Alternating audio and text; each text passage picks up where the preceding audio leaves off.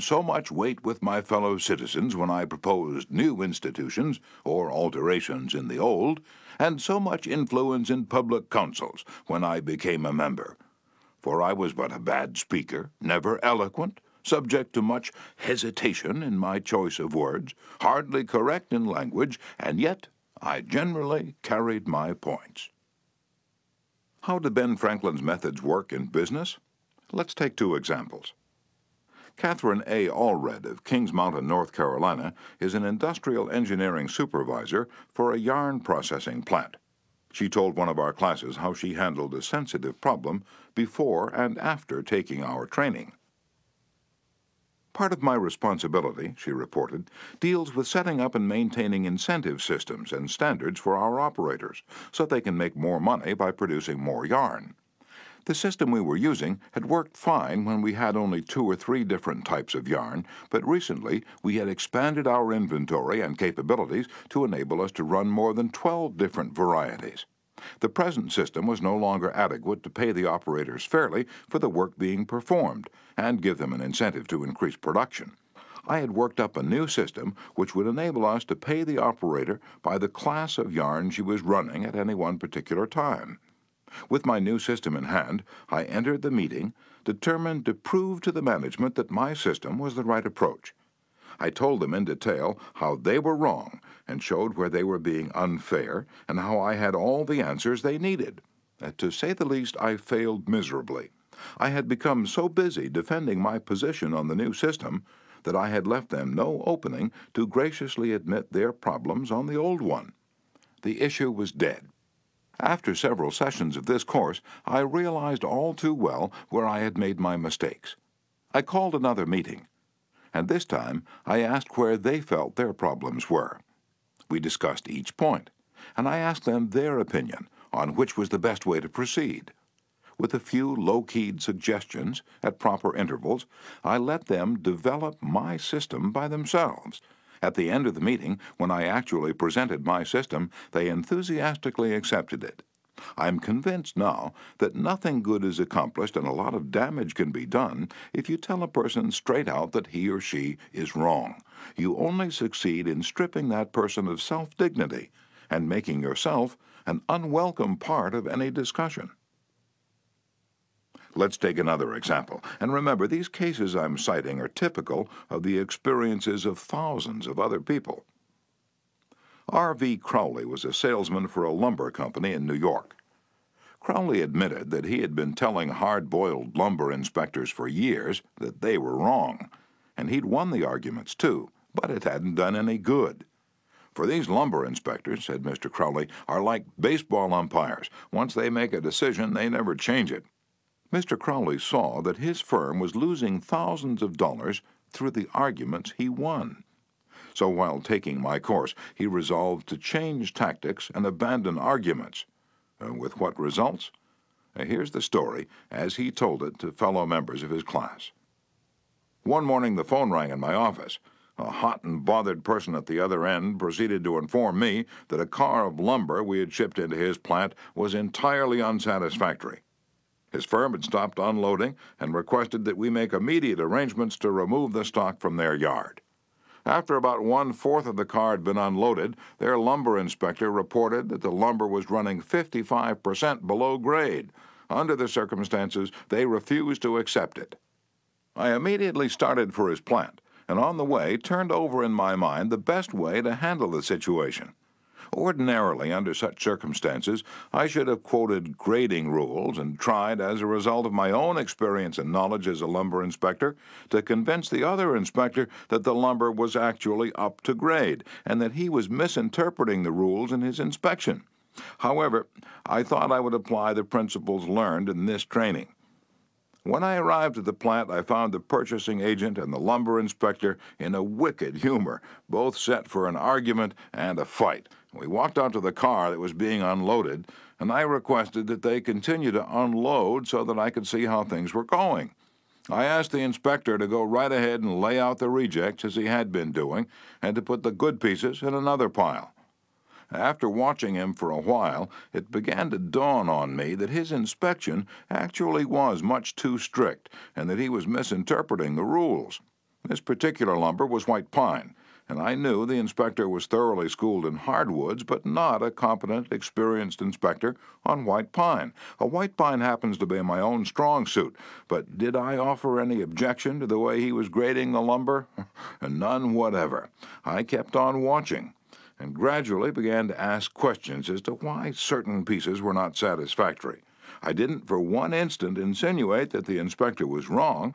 I emphasized that my only reason for asking was in order that we could give his firm exactly what they wanted in future shipment. By asking questions in a very friendly, cooperative spirit and insisting continually that they were right in laying out boards not satisfactory to their purpose, I got him warmed up, and the strained relations between us began to thaw and melt away. An occasional carefully put remark on my part gave birth to the idea in his mind that possibly some of these rejected pieces were actually within the grade that they had bought, and that their requirements demanded a more expensive grade. I was very careful, however, not to let him think I was making an issue of this point. Gradually, his whole attitude changed. He finally admitted to me that he was not experienced on white pine and began to ask me questions about each piece as it came out of the car.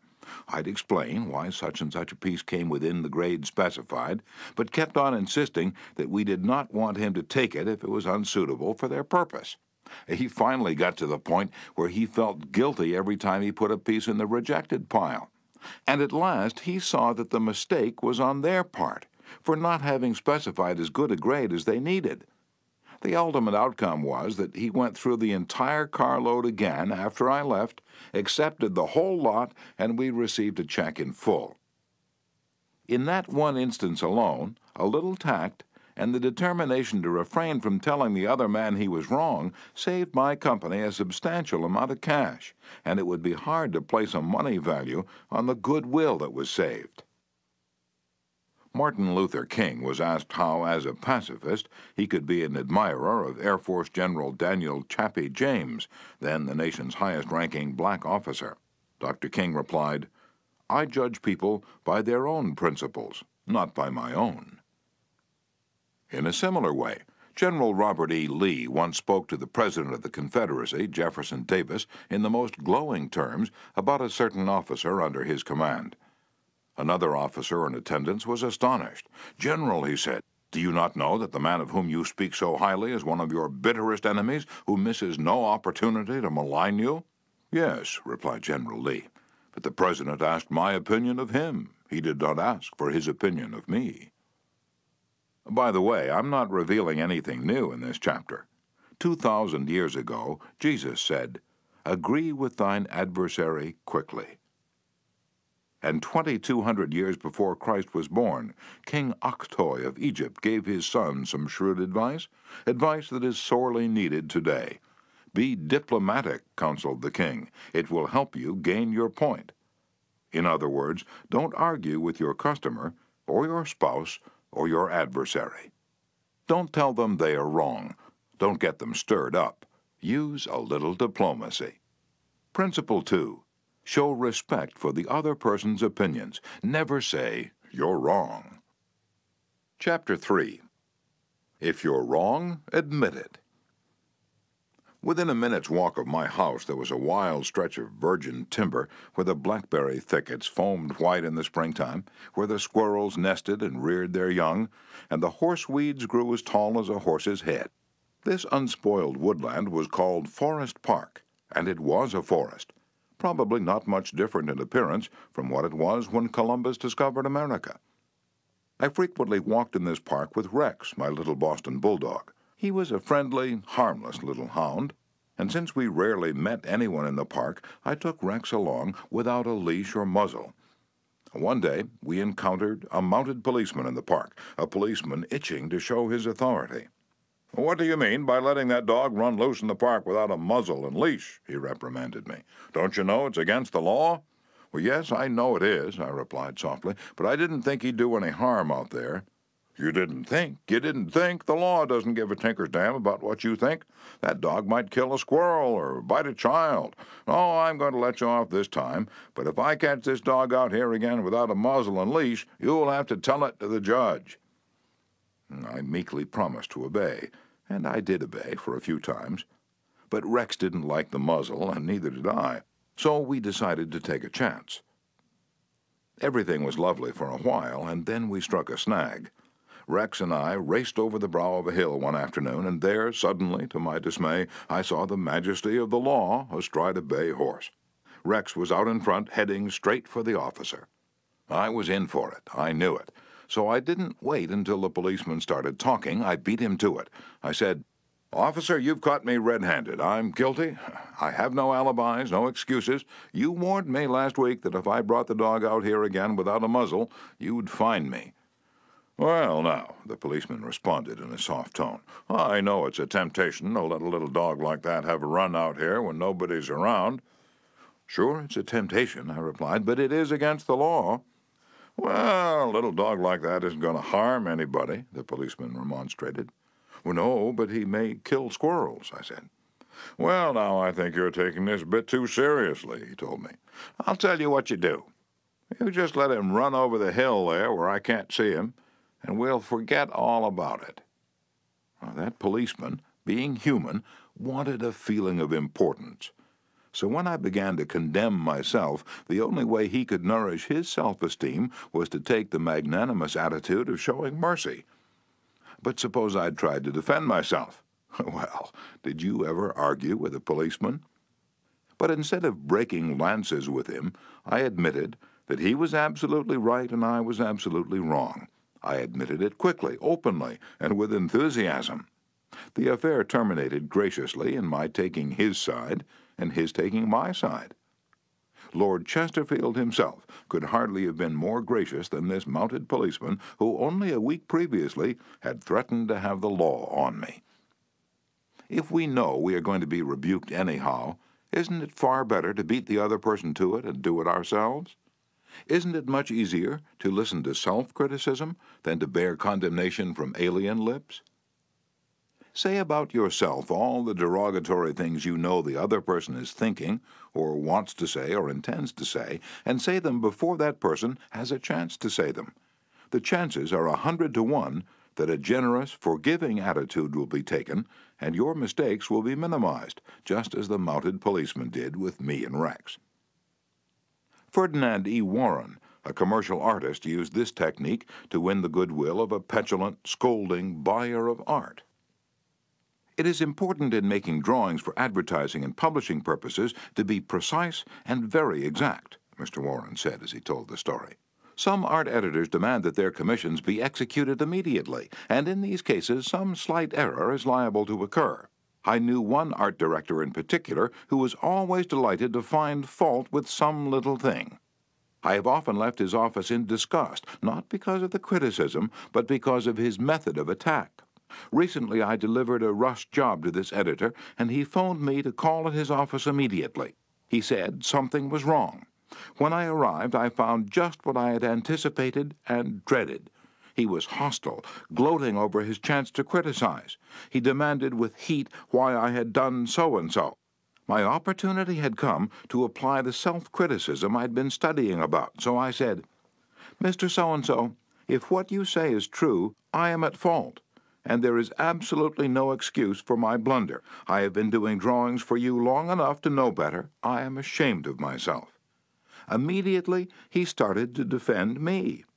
Yes, you're right, but after all, this isn't a serious mistake. It's only, and I interrupted him, any mistake, I said, may be costly, and they're all irritating. He started to break in, but I wouldn't let him. I was having a grand time. For the first time in my life, I was criticizing myself, and I loved it.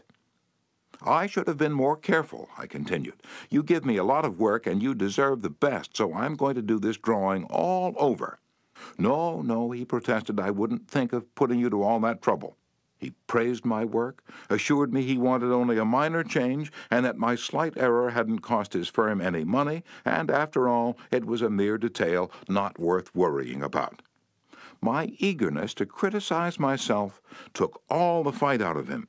He ended up by taking me to lunch, and before we parted, he gave me a check and another commission.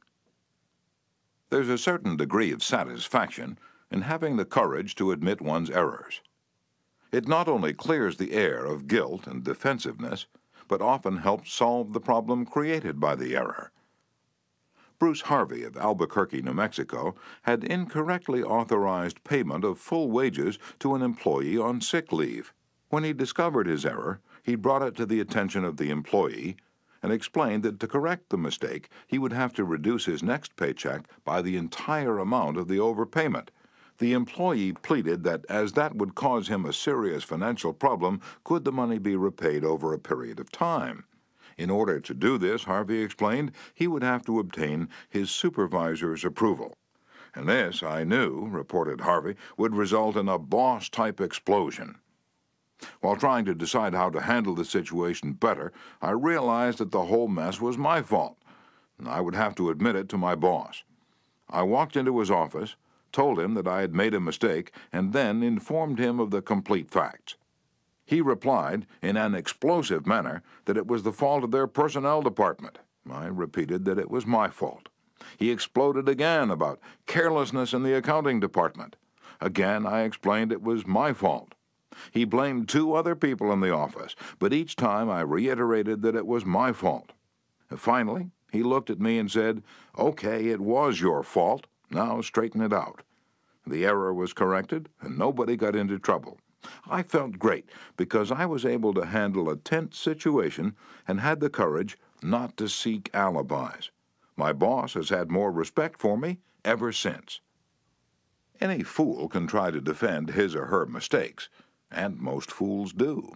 But it raises one above the herd and gives one a feeling of nobility and exultation to admit one's mistakes.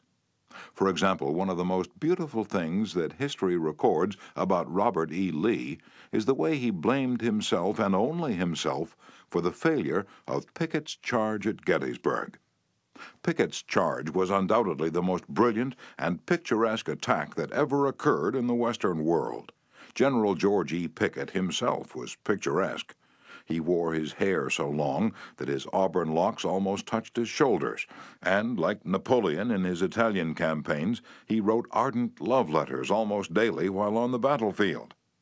His devoted troops cheered him that tragic July afternoon as he rode off jauntily toward the Union lines, his cap set at a rakish angle over his right ear. They cheered, and they followed him, man touching man, rank pressing rank, with banners flying and bayonets gleaming in the sun. It was a gallant sight, daring, magnificent. A murmur of admiration ran through the Union lines as they beheld it. Pickett's troops swept forward at an easy trot, through orchard and cornfield, across a meadow and over a ravine. All the time, the enemy's cannon was tearing ghastly holes in their ranks, but on they pressed, grim, irresistible. Suddenly, the Union infantry rose from behind the stone wall on Cemetery Ridge, where they had been hiding, and fired volley after volley into Pickett's onrushing troops. The crest of the hill was a sheet of flame, a slaughterhouse, a blazing volcano. In a few minutes, all of Pickett's brigade commanders except one were down, and four fifths of his 5,000 men had fallen. General Lewis A. Armistead, leading the troops in the final plunge, ran forward, vaulted over the stone wall, and waving his cap on top of his sword, shouted, Give 'em steel, boys! They did. They leaped over the wall, bayoneted their enemies, smashed skulls with clubbed muskets, and planted the battle flags of the South on Cemetery Ridge. The banner waved there only for a moment, but that moment, brief as it was, recorded the high water mark of the Confederacy. Pickett's charge, brilliant, heroic, was nevertheless the beginning of the end. Lee had failed. He could not penetrate the North, and he knew it. The South was doomed. Lee was so saddened, so shocked, that he sent in his resignation and asked Jefferson Davis, the President of the Confederacy, to appoint a younger, abler man. If Lee had wanted to blame the disastrous failure of Pickett's charge on someone else, he could have found a score of alibis. Some of his division commanders had failed him. The cavalry hadn't arrived in time to support the infantry attack. This had gone wrong, and that had gone awry. But Lee was far too noble to blame others. As Pickett's beaten and bloody troops struggled back to the Confederate lines, Robert E. Lee rode out to meet them all alone and greeted them with a self condemnation that was little short of sublime. All this has been my fault, he confessed. I, and I alone, have lost this battle. Few generals in all history had had the courage and character to admit that.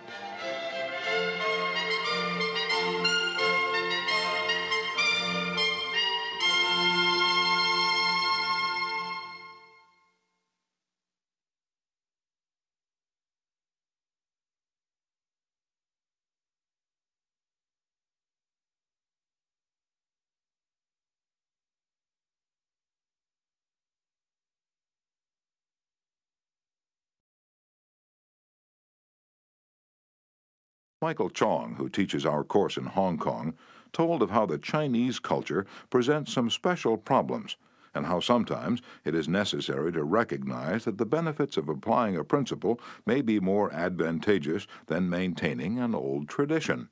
He had one middle aged class member who had been estranged from his son for many years. The father had been an opium addict, but now was cured. In Chinese tradition, an older person cannot take the first step. The father felt that it was up to his son to take the initiative toward a reconciliation. In an early session, he told the class about the grandchildren he had never seen and how much he desired to be reunited with his son. His classmates, all Chinese, understood his conflict between his desire and long established tradition. The father felt that young people should have respect for their elders, and that he was right in not giving in to his desire, but to wait for his son to come to him. Toward the end of the course, the father again addressed the class. I have pondered this problem, he said. Dale Carnegie says if you are wrong, admit it quickly and emphatically. It is too late for me to admit it quickly, but I can admit it emphatically.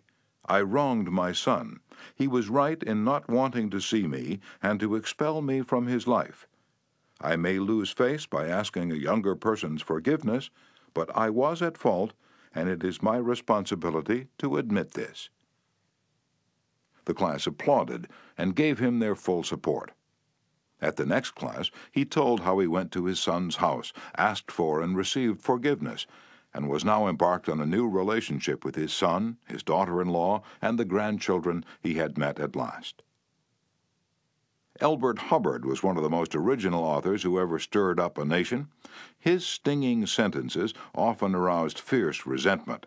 But Hubbard, with his rare skill for handling people, frequently turned his enemies into friends.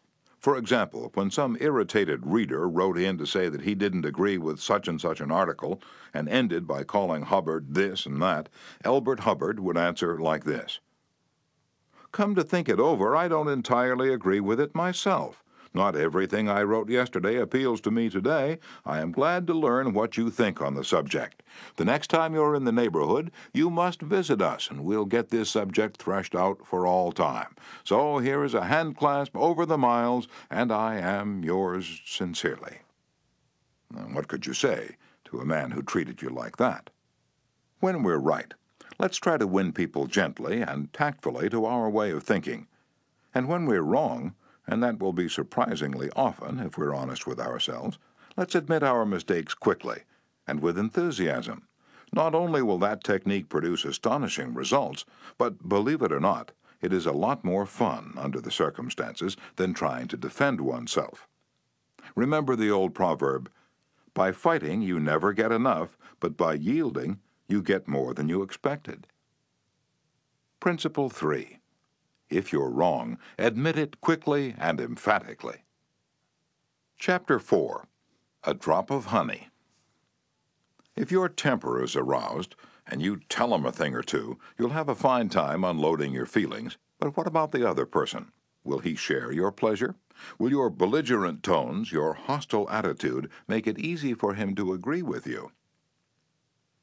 If you come at me with your fists doubled, said Woodrow Wilson, I think I can promise you that mine will double as fast as yours.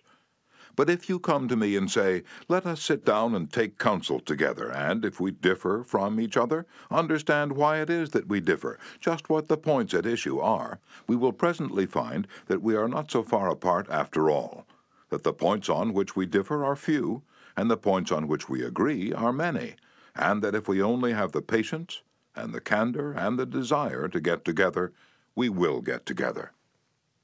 Nobody appreciated the truth of Woodrow Wilson's statement more than John D. Rockefeller, Jr. Back in 1915, Rockefeller was the most fiercely despised man in Colorado. One of the bloodiest strikes in the history of American industry had been shocking the state for two terrible years. Irate, belligerent miners were demanding higher wages from the Colorado Fuel and Iron Company. Rockefeller controlled that company. Property had been destroyed, troops had been called out, blood had been shed. Strikers had been shot, their bodies riddled with bullets. At a time like that, with the air seething with hatred, Rockefeller wanted to win the strikers to his way of thinking. And he did it. How? Here's the story. After weeks spent in making friends, Rockefeller addressed the representatives of the strikers. This speech, in its entirety, is a masterpiece. It produced astonishing results. It calmed the tempestuous waves of hate that threatened to engulf Rockefeller. It won him a host of admirers. It presented facts in such a friendly manner that the strikers went back to work without saying another word about the increase in wages for which they had fought so violently. The opening of that remarkable speech follows. Note how it fairly glows with friendliness. Rockefeller, remember, was talking to men who, a few days previously, had wanted to hang him by the neck to a sour apple tree. Yet he couldn't have been more gracious, more friendly, if he had addressed a group of medical missionaries. His speech was radiant with such phrases as, I am proud to be here, having visited in your homes, met many of your wives and children. We meet here not as strangers, but as friends spirit of mutual friendship, our common interests. It is only by your courtesy that I am here. This is a red letter day in my life, Rockefeller began. It is the first time I have ever had the good fortune to meet the representatives of the employees of this great company, its officers and superintendents together, and I can assure you that I am proud to be here, and that I shall remember this gathering as long as I live. Had this meeting been held two weeks ago, I should have stood here a stranger to most of you, recognizing a few faces. Having had the opportunity last week of visiting all the camps in the southern coal field, and of talking individually with practically all of the representatives except those who were away, having visited in your homes, met many of your wives and children, we meet here not as strangers, but as friends and it is in that spirit of mutual friendship that I am glad to have this opportunity to discuss with you our common interests.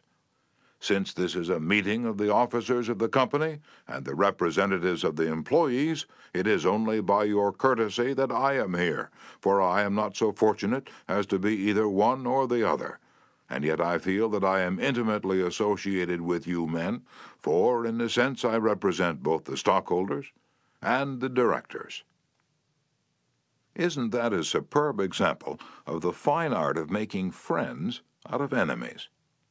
Suppose Rockefeller had taken a different tack. Suppose he had argued with those miners and hurled devastating facts in their faces.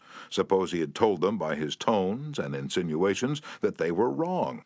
Suppose that by all the rules of logic he had proved that they were wrong. What would have happened? More anger would have been stirred up, more hatred, more revolt. If a man's heart is rankling with discord and ill feeling toward you, you can't win him to your way of thinking with all the logic in Christendom. Scolding parents and domineering bosses and husbands and nagging wives ought to realize that people don't want to change their minds. They can't be forced or driven to agree with you or me, but they may possibly be led to if we are gentle and friendly, ever so gentle and ever so friendly. Lincoln said that, in effect, over a hundred years ago. Here are his words It is an old and true maxim that a drop of honey catches more flies than a gallon of gall. So with men. If you would win a man to your cause, first convince him that you are his sincere friend. Therein is a drop of honey that catches his heart which, say what you will, is the great high road to his reason. Business executives have learned that it pays to be friendly to strikers. For example, when 2,500 employees in the White Motor Company's plant struck for higher wages and a union shop, Robert F. Black, then president of the company, didn't lose his temper and condemn and threaten and talk of tyranny and communists. He actually praised the strikers. He published an advertisement in the Cleveland papers, complimenting them on the peaceful way in which they laid down their tools. Finding the strike pickets idle, he bought them a couple of dozen baseball bats and gloves and invited them to play ball on vacant lots. For those who preferred bowling, he rented a bowling alley. This friendliness on Mr. Black's part did what friendliness always does it begot friendliness. So the strikers borrowed brooms, shovels, and rubbish carts and began picking up matches, papers, cigarette stubs, and cigar butts around the factory. Imagine it. Imagine strikers tidying up the factory grounds while battling for higher wages and recognition of the union. Such an event had never been heard of before in the long tempestuous history of American labor wars. That strike ended with a compromise settlement within a week, ended without any ill feeling or rancor. Daniel Webster, who looked like a god and talked like Jehovah, was one of the most successful advocates who ever pleaded a case. Yet he ushered in his most powerful arguments with such friendly remarks as, It will be for the jury to consider. This may perhaps be worth thinking of. Here are some facts that I trust you will not lose sight of. Or, you, with your knowledge of human nature, will easily see the significance of these facts. No bulldozing, no high pressure methods, no attempt to force his opinions on others. Webster used the soft spoken, quiet, friendly approach, and it helped to make him famous. You may never be called on to settle a strike or address a jury, but you may want to get your rent reduced. Will the friendly approach help you then? Let's see. O. L. Straub, an engineer, wanted to get his rent reduced, and he knew his landlord was hard boiled. I wrote him, Mr. Straub said in a speech before the class, notifying him that I was vacating my apartment as soon as my lease expired. The truth was, I didn't want to move. I wanted to stay if I could get my rent reduced, but the situation seemed hopeless. Other tenants had tried and failed. Everyone told me that the landlord was extremely difficult to deal with but I said to myself, I'm studying a course in how to deal with people, so I'll try it on him and see how it works. He and his secretary came to see me as soon as he got my letter. I met him at the door with a friendly greeting. I fairly bubbled with goodwill and enthusiasm. I didn't begin talking about how high the rent was. I began talking about how much I liked his apartment house. Believe me, I was hearty in my approbation and lavish in my praise.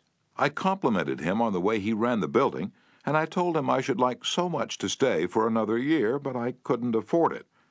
He evidently never had such a reception from a tenant. He hardly knew what to make of it. Then he started to tell me his troubles. Complaining tenants, one had written him 14 letters, some of them positively insulting.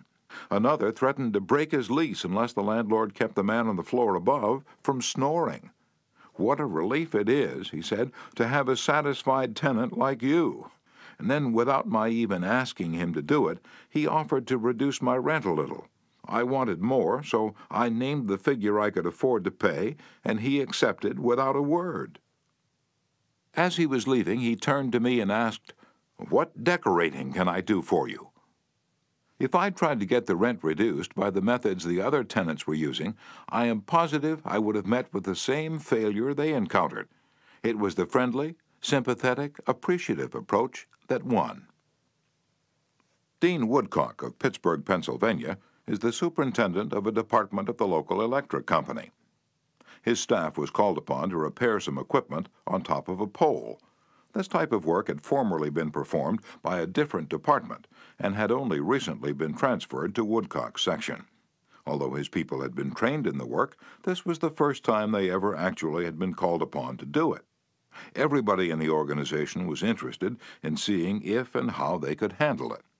Mr. Woodcock, several of his subordinate managers, and members of the other departments of the utility went to see the operation. Many cars and trucks were there, and a number of people were standing around watching the two lone men on top of the pole.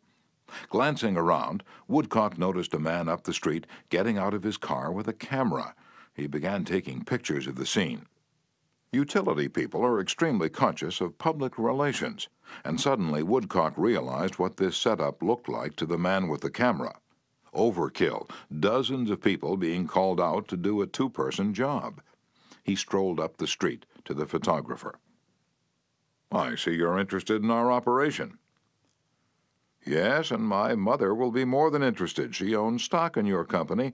This will be an eye opener for her. She may even decide her investment was unwise. I've been telling her for years that there's a lot of waste motion in companies like yours. This proves it. The newspapers might like these pictures too. Well, it does look like it, doesn't it? I'd think the same thing in your position, but this is a unique situation. And Dean Woodcock went on to explain how this was the first job of this type for his department and how everybody, from executives down, was interested. He assured the man that under normal conditions, two people could handle the job.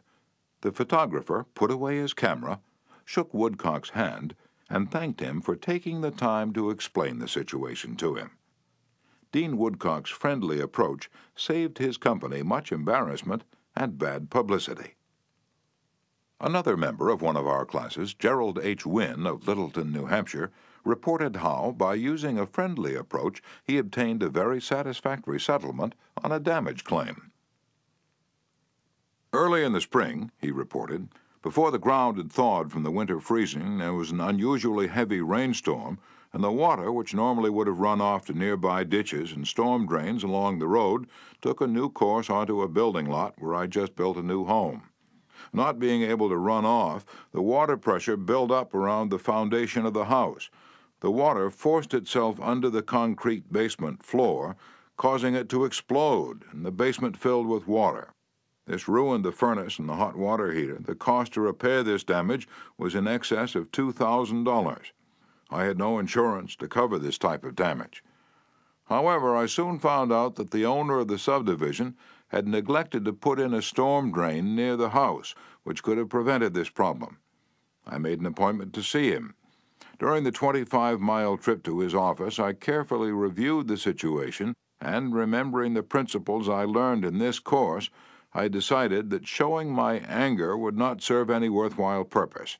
When I arrived, I kept very calm and started by talking about his recent vacation to the West Indies. And then, when I felt the timing was right, I mentioned the little problem of water damage. He quickly agreed to do his share in helping to correct the problem. A few days later, he called and said he would pay for the damage and also put in a storm drain to prevent the same thing from happening in the future. Even though it was the fault of the owner of the subdivision, if I'd not begun in a friendly way, there would have been a great deal of difficulty in getting him to agree to the total liability. Years ago, when I was a barefoot boy walking through the woods to a country school out in northwest Missouri, I read a fable about the sun and the wind. They quarreled about which was the stronger, and the wind said, I'll prove I am. See the old man down there with the coat? I can get that coat off him quicker than you can. So the sun went behind a cloud, and the wind blew until it was almost a tornado. But the harder it blew, the tighter the old man clutched his coat to him. Finally, the wind calmed down and gave up, and then the sun came out from behind the clouds and smiled kindly on the old man. Presently he mopped his brow and pulled off his coat. The sun then told the wind that gentleness and friendliness were always stronger than fury and force. The use of gentleness and friendliness is demonstrated day after day by people who have learned that a drop of honey catches more flies than a gallon of gall. F. Gale Connor of Lutherville, Maryland, proved this when he had to take his four month old car to the service department of the car dealer for the third time. He told our class, It was apparent that talking to, reasoning with, or shouting at the service manager was not going to lead to a satisfactory resolution of my problems. I walked over to the showroom and asked to see the agency owner, Mr. White. After a short wait, I was ushered into Mr. White's office. I introduced myself and explained to him that I had bought my car from his dealership because of the recommendation of friends who had had previous dealings with him. I was told that his prices were very competitive and that his service was outstanding. He smiled with satisfaction as he listened to me. Then I explained the problem that I was having with the service department. I thought you might want to be aware of any situation that might tarnish your fine reputation, I added. He thanked me for calling this to his attention and assured me that my problem would be taken care of. Not only did he personally get involved, but he also lent me his car to use while mine was being repaired. Aesop was a Greek slave who lived at the court of Croesus and spun immortal fables 600 years before Christ. Yet the truths he taught about human nature are just as true in Boston and Birmingham now as they were 26 centuries ago in Athens. The sun can make you take off your coat more quickly than the wind, and kindliness, the friendly approach, and appreciation can make people change their minds more readily than all the bluster and storming in the world. Remember what Lincoln said A drop of honey catches more flies than a gallon of gall. Principle 4 Begin in a friendly way. Chapter 5 The Secret of Socrates. In talking with people, don't begin by discussing the things on which you differ. Begin by emphasizing and keep on emphasizing the things on which you agree. Keep emphasizing, if possible, that you are both striving for the same end and that your only difference is one of method and not of purpose. Get the other person saying yes, yes at the outset. Keep your opponent, if possible, from saying no. A no response, according to Professor Overstreet, is a most difficult handicap to overcome. When you have said no, all your pride of personality demands that you remain consistent with yourself. You may later feel that the no was ill advised, Nevertheless, there is your precious pride to consider. Once having said a thing, you feel you must stick to it. Hence, it is of the very greatest importance that a person be started in the affirmative direction. The skillful speaker gets at the outset a number of yes responses. This sets the psychological process of the listeners moving in the affirmative direction. It's like the movement of a billiard ball propel in one direction, and it takes some force to deflect it, far more force to send it back in the opposite direction. The psychological patterns here are quite clear. When a person says no and really means it, he or she is doing far more than saying a word of two letters. The entire organism, glandular, nervous, muscular, gathers itself together into a condition of rejection. There is, usually in minutes, but sometimes in observable degree, a physical withdrawal or readiness for withdrawal. The whole neuromuscular system, in short, sets itself on guard against acceptance. When, to the contrary, a person says yes, none of the withdrawal activities takes place. The organism is in a forward moving, accepting, open attitude. Hence, the more yeses we can at the very outset induce, the more likely we are to succeed in capturing the attention for our ultimate proposal. It is a very simple technique, this yes response, and yet how much it is neglected. It often seems as if people get a sense of their own importance by antagonizing others at the outset. Get a student to say no at the beginning, or a customer, child, husband, or wife, and it takes the wisdom and the patience of angels to transform that bristling negative into an affirmative. The use of this yes, yes technique enabled James Eberson, who was a teller at the Greenwich Savings Bank in New York City, to secure a prospective customer who might otherwise have been lost. This man came in to open an account, said Mr. Eberson and I gave him our usual form to fill out. Some of the questions he answered willingly, but there were others he flatly refused to answer. Before I began the study of human relations, I would have told this prospective depositor that if he refused to give the bank this information, we should have to refuse to accept this account. I'm ashamed that I've been guilty of doing that very thing in the past. Naturally, an ultimatum like that made me feel good. I had shown who was boss, that the bank's rules and regulations couldn't be flouted. But that sort of attitude certainly didn't give a feeling of welcome and importance to the man who'd walked in to give us his patronage. I resolved this morning to use a little horse sense. I resolved not to talk about what the bank wanted, but about what the customer wanted. And above all else, I was determined to get him saying yes, yes from the very start. So I agreed with him. I told him the information he refused to give was not absolutely necessary. However, I said, suppose you have money in this bank at your death. Wouldn't you like to have the bank transfer it to your next of kin, who's entitled to it according to law? Yes, of course, he replied.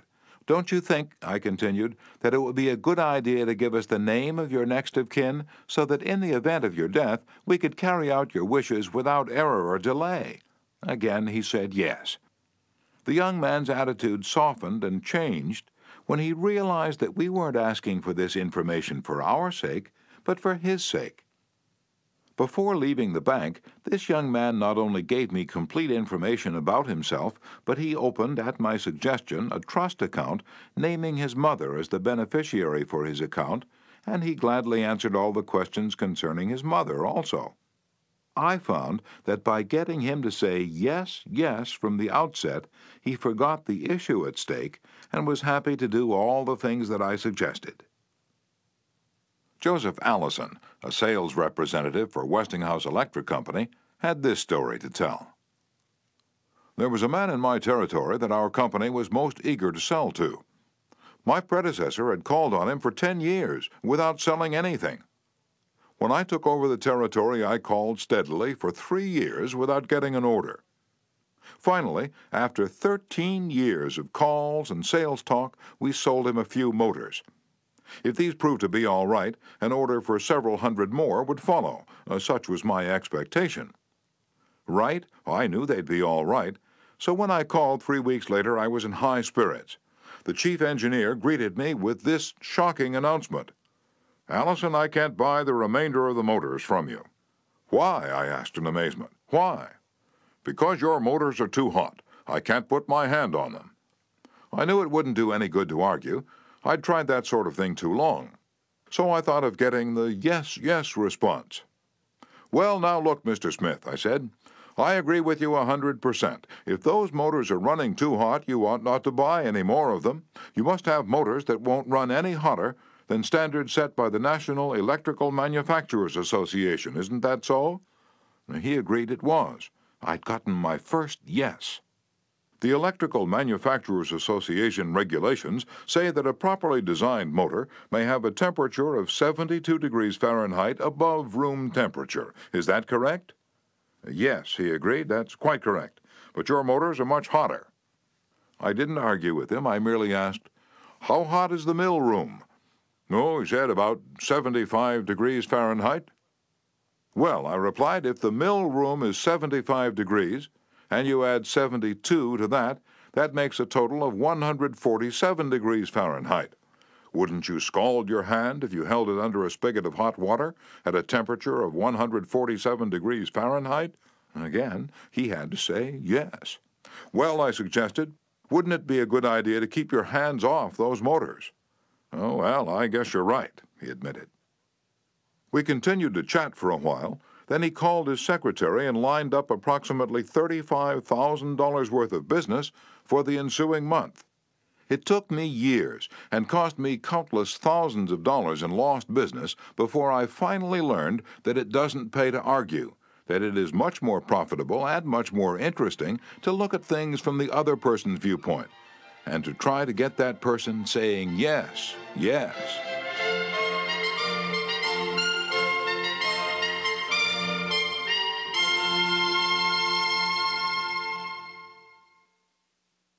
Eddie Snow, who sponsors our courses in Oakland, California, tells how he became a good customer of a shop because the proprietor got him to say yes, yes.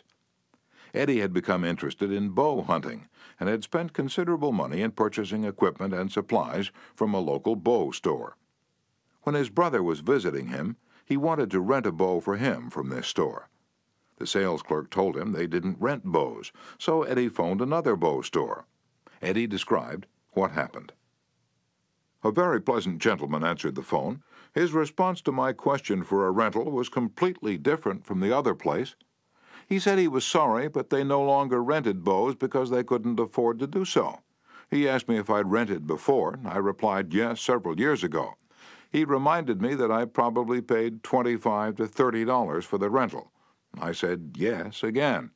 Then he asked if I was the kind of person who liked to save money. Naturally, I answered yes.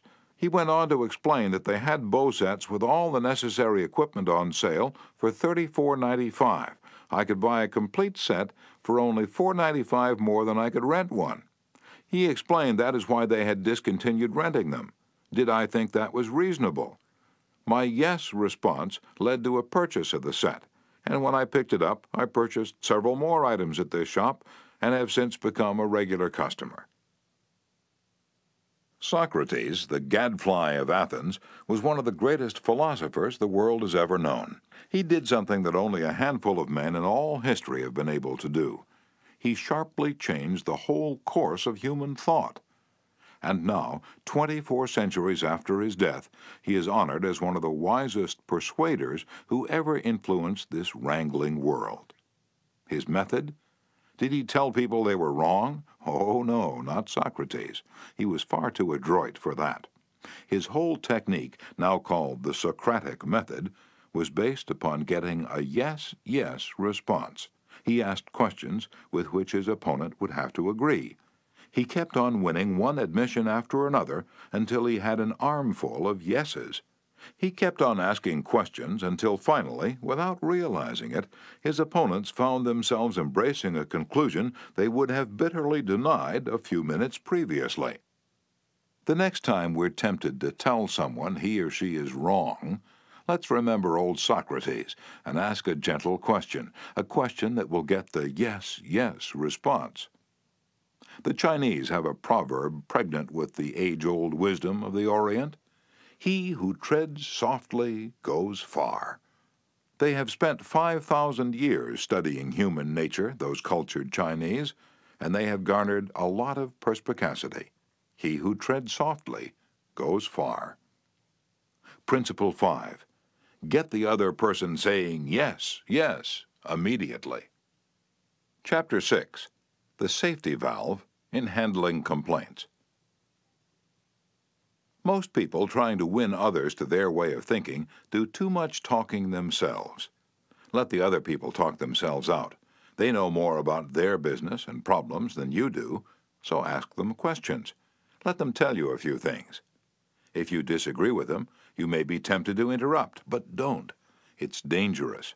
They won't pay attention to you while they still have a lot of ideas of their own crying for expression, so listen patiently and with an open mind.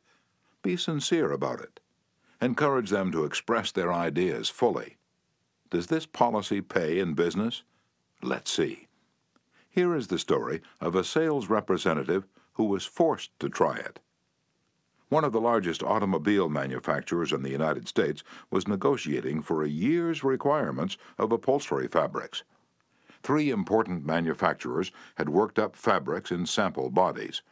These had all been inspected by the executives of the motor company, and notice had been sent to each manufacturer saying that on a certain day a representative from each supplier would be given an opportunity to make a final plea for the contract. GBR, a representative of one manufacturer, arrived in town with a severe attack of laryngitis. When it came my turn to meet the executives in conference, Mr. R. said, as he related the story before one of my classes, I had lost my voice. I could barely whisper.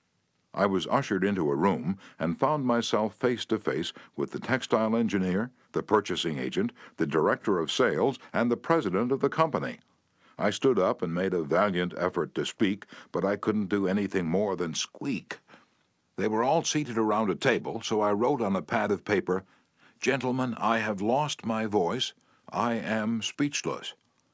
I'll do the talking for you, the president said. He did. He exhibited my samples and praised their good points. A lively discussion arose about the merits of my goods, and the president, since he was talking for me, took the position I would have had during the discussion. My sole participation consisted of smiles, nods, and a few gestures. As a result of this unique conference, I was awarded the contract, which called for over half a million yards of upholstery fabrics at an aggregate value of $1,600,000, the biggest order I had ever received. I know I would have lost the contract if I hadn't lost my voice, because I had the wrong idea about the whole proposition. I discovered, quite by accident, how richly it sometimes pays to let the other person do the talking. Letting the other person do the talking helps in family situations as well as in business. Barbara Wilson's relationship with her daughter, Lori, was deteriorating rapidly. Lori, who had been a quiet, complacent child, had grown into an uncooperative, sometimes belligerent teenager. Mrs. Wilson lectured her, threatened her, and punished her, but all to no avail. One day, Mrs. Wilson told one of our classes, I just gave up. Lori had disobeyed me and had left the house to visit her girlfriend before she had completed her chores. When she returned, I was about to scream at her for the ten thousandth time, but I just didn't have the strength to do it. I just looked at her and said sadly, Why, Lori, why? Lori noted my condition and in a calm voice asked, Do you really want to know? I nodded, and Lori told me, first hesitantly, and then it all flowed out. I had never listened to her. I was always telling her to do this or that. When she wanted to tell me her thoughts, feelings, ideas, I interrupted with more orders. I began to realize that she needed me not as a bossy mother, but as a confidant, an outlet for all her confusion about growing up, and all I'd been doing was talking when I should have been listening. I had never heard her. From that time on, I let her do all the talking she wanted. She tells me what is on her mind, and our relationship has improved immeasurably. She is, again, a cooperative person. A large advertisement appeared on the financial page of a New York newspaper, calling for a person with unusual ability and experience. Charles T. Cubellis answered the advertisement, sending his reply to a box number. A few days later, he was invited by letter to call for an interview. Before he called, he spent hours in Wall Street finding out everything possible about the person who had founded the business. During the interview, he remarked, I should be mighty proud to be associated with an organization with a record like yours. I understand you started 28 years ago with nothing but desk room and one stenographer. Is that true? Almost every successful person likes to reminisce about his early struggles, and this man was no exception. He talked for a long time about how he'd started with $450 in cash and an original idea.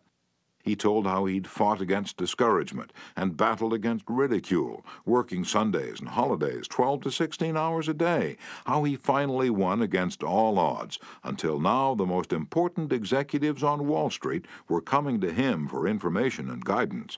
He was proud of such a record. He had a right to be, and he had a splendid time telling about it. Finally, he questioned Mr. Cubellis briefly about his experience, then called in one of his vice presidents and said, I think this is the person we're looking for. Mr. Cubellis had taken the trouble to find out about the accomplishments of his prospective employer. He showed an interest in the other person and his problems. He encouraged the other person to do most of the talking and made a favorable impression. Roy G. Bradley of Sacramento, California, had the opposite problem. He listened as a good prospect for a sales position talked himself into a job with Bradley's firm. Roy reported, Being a small brokerage firm, we had no fringe benefits, such as hospitalization, medical insurance, and pension. Every representative is an independent agent. We don't even provide leads for prospects, as we cannot advertise for them as our larger competitors do. Richard Pryor had the type of experience we wanted for this position, and he was interviewed first by my assistant, who told him about all the negatives related to this job. He seemed slightly discouraged when he came into my office. I mentioned the one benefit of being associated with my firm, that of being an independent contractor and therefore virtually being self employed. As he talked about these advantages to me, he talked himself out of each negative thought he had when he came in for the interview. Several times it seemed as though he was half talking to himself, as he was thinking through each thought.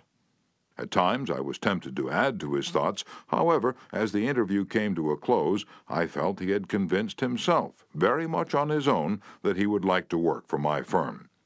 Because I had been a good listener and let Dick do most of the talking, he was able to weigh both sides fairly in his mind. And he came to the positive conclusion, which was a challenge he created for himself. We hired him, and he has been an outstanding representative for our firm. Even our friends would much rather talk to us about their achievements than listen to us boast about ours. La Rochefoucauld, the French philosopher, said, If you want enemies, excel your friends, but if you want friends, let your friends excel you. Why is that true? Because when our friends excel us, they feel important.